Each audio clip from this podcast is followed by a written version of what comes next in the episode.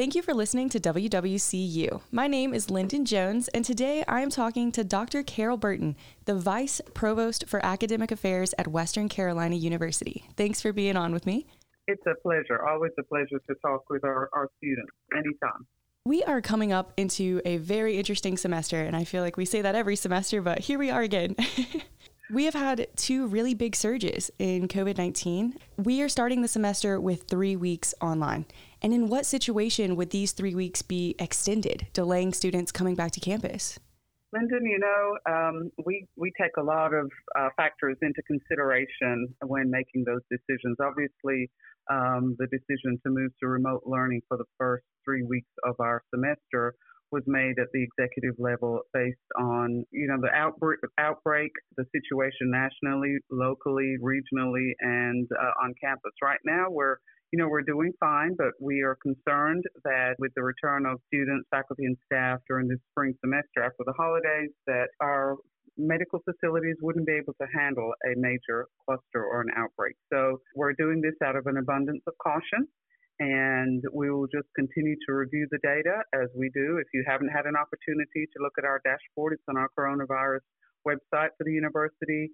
You can see our local um, rates on campus and then you can also see the Jackson County rates. You can link from our own website to see. So we evaluate daily what's going on, and specifically, we would just look to see where we are in terms of outbreak and, and if there are any clusters in order to make a decision that we would need to extend remote learning beyond February the 15th. And I love that the dashboard we have is really relevant to the community. So we've, you know, we always think of Western Carolina as students, but this is the Western Carolina community that students just happen to be a part of. That's right. That's absolutely right. We are one and the, one and the same. mm-hmm. As we are preparing for virtual learning, which of course is a little different from regular uh, in person learning, how does the university plan to transition back into hybrid or fully in person classes? We know our faculty have been working hard um, making those adjustments, and I just I just have to say, you know, they are remarkable. They have been flexible. They have pivoted when needed, and from an institutional standpoint, and specifically faculty, but also our student support areas, whether it be residential living or our dining services or our, certainly our health services so many areas that impact the ability for us to pivot to being fully face to face. And so, one of the things that we're doing in terms of that transition is just making sure that we have all the available personal protective equipment. We're doing care packages again um, in anticipation of when we can welcome members of our community back to campus. Uh, many of us have been coming in and working daily in our offices. I certainly have. The provost has, uh, the executive cabinet, and many staff have been here. You know, since August, we we come in every day. But just making sure that we have opportunities for folks who need to work remotely, and then staggering that schedule for those who need it, who cannot come in every day, or who feel compromised um, and and need to have a different work schedule. So we're doing much, much more flexible scheduling than we have ever done in the past, and then ensuring that we have the personal protective equipment in the term in terms of masks, sanitizers, and establishing social distancing protocols on campus to adapt to the hybrid and face-to-face situation when that comes. It's a massive operation, I will say. Exactly. I was going to say. I mean, this must be a massive thing to plan. We're talking about thousands of students and even more faculty and staff that come with that. This must be a huge thing to plan. That's right. So we have over 1,600 employees at Western Carolina. We have, you know, over 12,000 students. Roughly 2,500 of those students are fully online in, enrolled in distance programs, so never really comes to campus until graduation day. But you're thinking we have over 3,000 students that will move back into campus um, physically. Typically, we're around somewhere around 42, 4,400 students, but as you know, we've had some construction projects underway with the demolition of Scott and Walker Hall, the large, our two largest residence halls on campus. And so the timing actually couldn't have been better from that standpoint in terms of de-densifying the campus. But we still have over 3,000 students who are likely to, to return physically to live in the, the residence halls. And so when you think in terms of that operation with over 1,600 employees, that's a major, that's a, a town, the size of a town. And so we are very careful in terms of trying to protect all of our community employees and students. And on that same note of these thousands of students moving back onto campus. Before the semester, the university called for all students living on campus to have a negative COVID test result. Is that still mm-hmm. the case? And when should students plan to get that test? And how can they provide it to the university? Yes, so that is still in place. And so, in order for students to return physically um, by the 20, excuse me, February 15th, they do have to have a copy of a negative COVID test. Now, interestingly, I'm you know reading and following as things change daily, but but this has been in place for a while, and the students must have had a negative COVID test within the last three months. Um, and those are submitted prior to you know move, moving back into campus. Um, faculty and staff are encouraged but not required to have a test, um, and thankfully most people are opting to do that. So yes, that that standard still exists. And I will say, I do work very closely with departments like intercultural affairs, and there are many students who are a little nervous about this because some students have um, contracted COVID around the holiday season, and it may not come back as negative if they get tested now. Do you have any ideas on what to do uh, in that situation? Yes, well, we have another month before face to face classes resume and hybrid resume. And so there's ample time to, re- to get retested in, in that time frame. And also, Lyndon, um, we have been receiving or noticed that we will receive quite a bit of funding from the state government and also nationally, the national government, the federal government, in terms of reimbursing students for expenses. So if there are charges that are incurred with getting a second follow up test or other expenses associated with this move to remote learning, students are not able to work on campus as they have been in the past necessarily. There are some new protocols around that, and they should check with their supervisors. But there will be funding to help offset those expenses for our students. So please, you know, let them know that there is ample opportunity to get reimbursed. Yeah, that's fantastic to hear. On that same note, I'm sure of um, local and bigger funding. What services is BIRD, which is our health services on campus, providing to students, faculty, and staff this semester? Yeah, so they have, um, our health services department has really put together a whole new protocol of how to serve our community, and they do appointments only, but you can still get regular care through health services. You just are required to schedule an, an appointment, whereas before they would do walk ins. All of that is done in a very safe manner. So you schedule an appointment, you show up, and your temperature is tested, and then you are asked a series of questions, and then you go in to, to see the doctor or nurse practitioner or nurse as the case may be. And so the full array of um, health services support that we have always had are available. It's just being done with COVID precautions and protocols. And then to follow that, with COVID 19, are vaccines going to be available at BIRD? And if they are, is that going to be open to the community or only folks involved with the university? That is a great question. And it's that, you know, has been evolving, um, as you might imagine, imagine um, on the state level. So the University of North Carolina system has um, provided all constituent institutions, all 17 of them, with these sub-zero freezers that will store vaccines once we receive them. Now, we have not received the vaccines, and it may be a little while. I don't know if folks are aware um, if they're following the national and the state news that the administration, dissemination and administration of the vaccines has rollout has, has not gone quite as planned. Um, not as many have been um, administered as we had hoped, but we are continuing to ramp that up. So at some point in the future, Western Carolina University does anticipate receiving a shipment of vaccinations.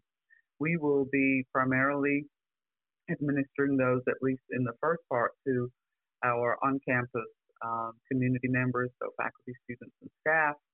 And then at a later date, um, based on the most recent information that I have, the chancellor um, has encouraged us to become an administration site. And so we have applied to be a vaccination administration site. We're still awaiting um, final word on that. And at that point, and then once we receive the vaccinations, we hope to be able to help serve our community our health department and, and local hospital um, are doing a great job, but they are clearly, you know, they're overwhelmed. Uh, we have thousands of people who live in our community and who want vaccinations.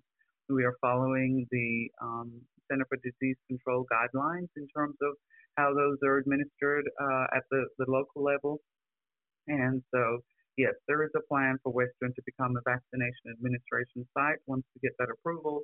And then once we receive the vaccinations, we will be administering those uh, locally to our internal campus community. And then at some point in the future, we hope to be able to help serve our, you know, the community partner, external community as well. And I don't have a timeline on that, but, you know, we're moving as fast as we can. Again, just awaiting initial approval um, to be a vaccination administration site. And, and while I, I mentioned that, you know, we have a number of faculty who and staff who are um, obviously qualified to administer vaccinations. It is a lengthy process. It is not just putting a shot in someone's arm, as we may hear on the, the, the national news, but you have to do quite a bit of record keeping. Um, the estimation that I heard last week was each vaccination takes around 20 minutes, and that includes the pre paperwork, the actual administration of the vaccination, and then or the vaccine, and then um, there's an observation period person can't just pop up and, and leave. They have, you know, he or she has to be observed to ensure that the, there aren't any um, negative side effects that um, are incurred once they take the vaccine. So again, per person it's 20 minutes. And if you're doing the series of vaccines that requires two doses, doses, um, you know, then there's a follow up with that. So it's it's quite a complicated endeavor. And then certain vaccines are required to be um, frozen and if they're frozen, then they have to be thawed before they can be administered. And so it's it's going to be a major undertaking to, if we're approved to become a, a vaccination administration site, which I hope we, we are. I would second that. I hope we are. It makes me extremely proud to be a Catamount to know that my university is not only pushing to keep us safe, but pushing to say, hey, the community needs us and I think we can help. Yeah, yeah, exactly. You you've seen some of the, the photos and the, the video on, on, you know, videos nationwide of lines, people waiting five, six, seven hours mm-hmm. to get the vaccine. Sometimes they have appointments and they're turned away even after having an appointment. So it's, you know, it's a dire situation and we, we will do our part as a, as a partner of our local community. Well, I'll pull you off the topic of COVID for just a second. I know we're always falling back into that, and we'll just move into a little bit of the university and students this semester. Yeah, sure. As students are coming onto campus, and some students are going to be completely virtual, do we have a strong plan for textbook distribution this semester? Yes, so my understanding is that we are mailing uh, textbooks out to students, and you know, with classes starting on Monday, timing is of, of the essence. I will tell you, uh, um, being out and about on campus over the weekend, I saw our um, bookstore was open for those in the area. But my understanding is that we are mailing books to students who are um, remote and who don't have an opportunity to come. That's fantastic that they're open now. So many students who live in the area can definitely check that out. I would say, Lyndon, you know, if you're on campus too, or, or for folks who are not on campus, there are a few students who, who moved back in. Actually, some of them prior to us making that decision. We, we waited as late as we possibly could, but but also trying to give faculty and staff time to pivot and students to adjust, waiting, hoping that the, the tide would turn on COVID 19 cases. And, and of course, it's not. And so we finally made the decision to delay face to face classes for three weeks. But that said, we have a number of students, including particularly our athletes and our resident assistants, RAs in the, in the halls, in the residence halls. Uh, many of them have moved in already and are you know practicing our social distancing protocols. The food truck is out in the middle of campus um, at the fountain, and we have some other food services available. So it's scaled back, but there are some some students who are already here, and so yeah, they you know wanted to pick their textbooks up. So I, I applaud the bookstore for responding to that need and the uh, appreciation to them for being so adaptive. And appreciation to all of those residential assistants that are going to have all the questions. Yeah, yeah, yeah exactly. Does the university calendar this semester include a spring break? So, no, with our change to beginning the semester on the 25th of January. That's basically two weeks later than we would typically begin. And so we forfeited spring break. We do have um, a little bit of a break around um, Easter. We will end the semester in on May the 14th, so that's a, a week later than probably we typically would. But so if you're thinking about, you know, starting two weeks later and then and extending it a week later, that still we have to by policy have at least 15 weeks of instruction. And so that's the way that we were able to accomplish it. Uh, but we had to give something up. We wanted to maintain our advising day, reading day, um, and give a little break around that, that Easter holiday. Um, and so we do not have a typical week long. As a senior, I am sad that there's no spring break, right? We always have this ideal like senior yeah. spring break. However, as a student and a safety person in our community, I'm very glad to not see that big dispersion of students leaving and then coming back.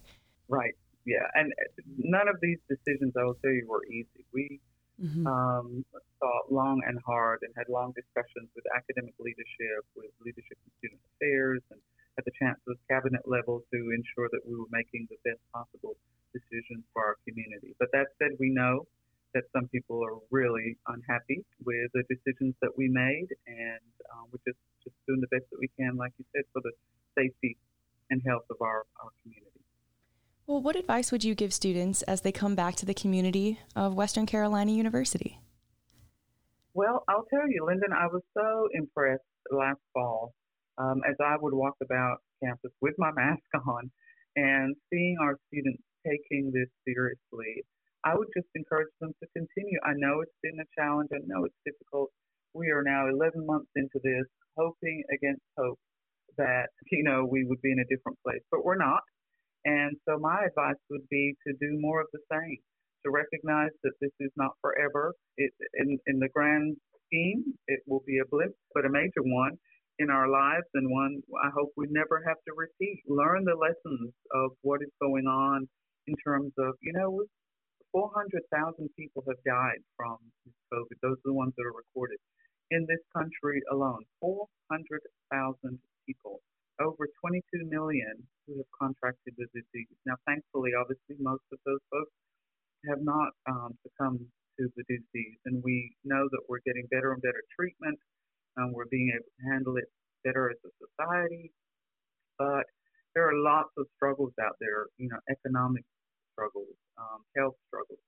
And so my advice to students would be, you know, appreciate the lives that we're able to continue to lead, honor the requests and guidance from our university and from those in the healthcare professions, and to be safe and look out for others. Uh, we can be responsible for ourselves. I know that there is a lot of opposition to wearing masks or to practicing social distance or to washing our hands as frequently, but honestly, if we all adhere to these protocols, I think that would allow us to get back to life as we know it sooner. And so I'm hoping that students can can continue to reflect the behaviors that I, I saw last last fall. Um, really was encouraged by that, and our staff and faculty who are just troopers, who are just trying to give the students the best educational experience that they can. Um, it's not ideal. We didn't, you know, create this. We don't want this to be here. Um, but how we handle it is a, is a testament of our character and grit. So that, that would be my advice. I mean, you said it. It's not that it's happening, it's how we handle it. This is how we go from here. Yeah, yeah, absolutely.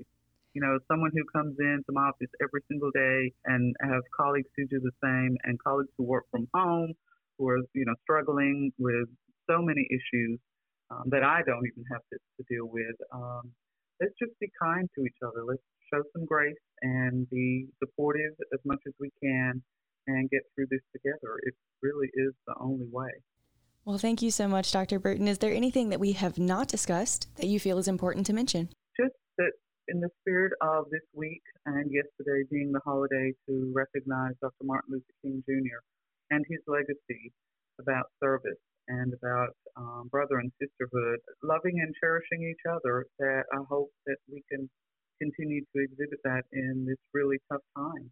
And just wanted to kind of give a shout out to him and everything that he was able to accomplish and the day of service that he had, had instituted as a way to continue to advance our society in ways that we need to. Um, I hope that everyone can, can take a moment to, to honor him in their own way. Yes, ma'am. Thank, Thank you, you, so much. Congratulations on graduating this May. All things considered, it's a great time to graduate. Have a fantastic day. out. Yeah, thanks for doing what you're right. doing. Thank you. Take care. Bye bye.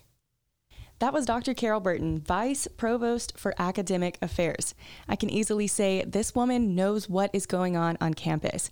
In this public affairs program, we talked about the new semester. Although we are online the first three weeks until February 15th, this is going to be a fantastic semester.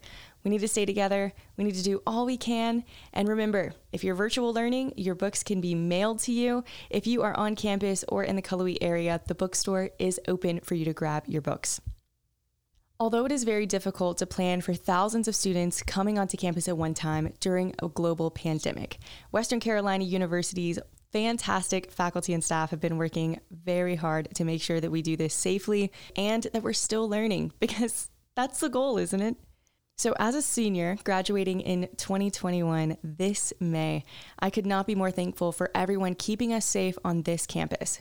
Thank you again to Dr. Carol Burton for talking with me today and giving us the updates we need to know about the spring 2021 semester. Good luck and go Cats. It's Lyndon on WWCU. We are Western Carolina University.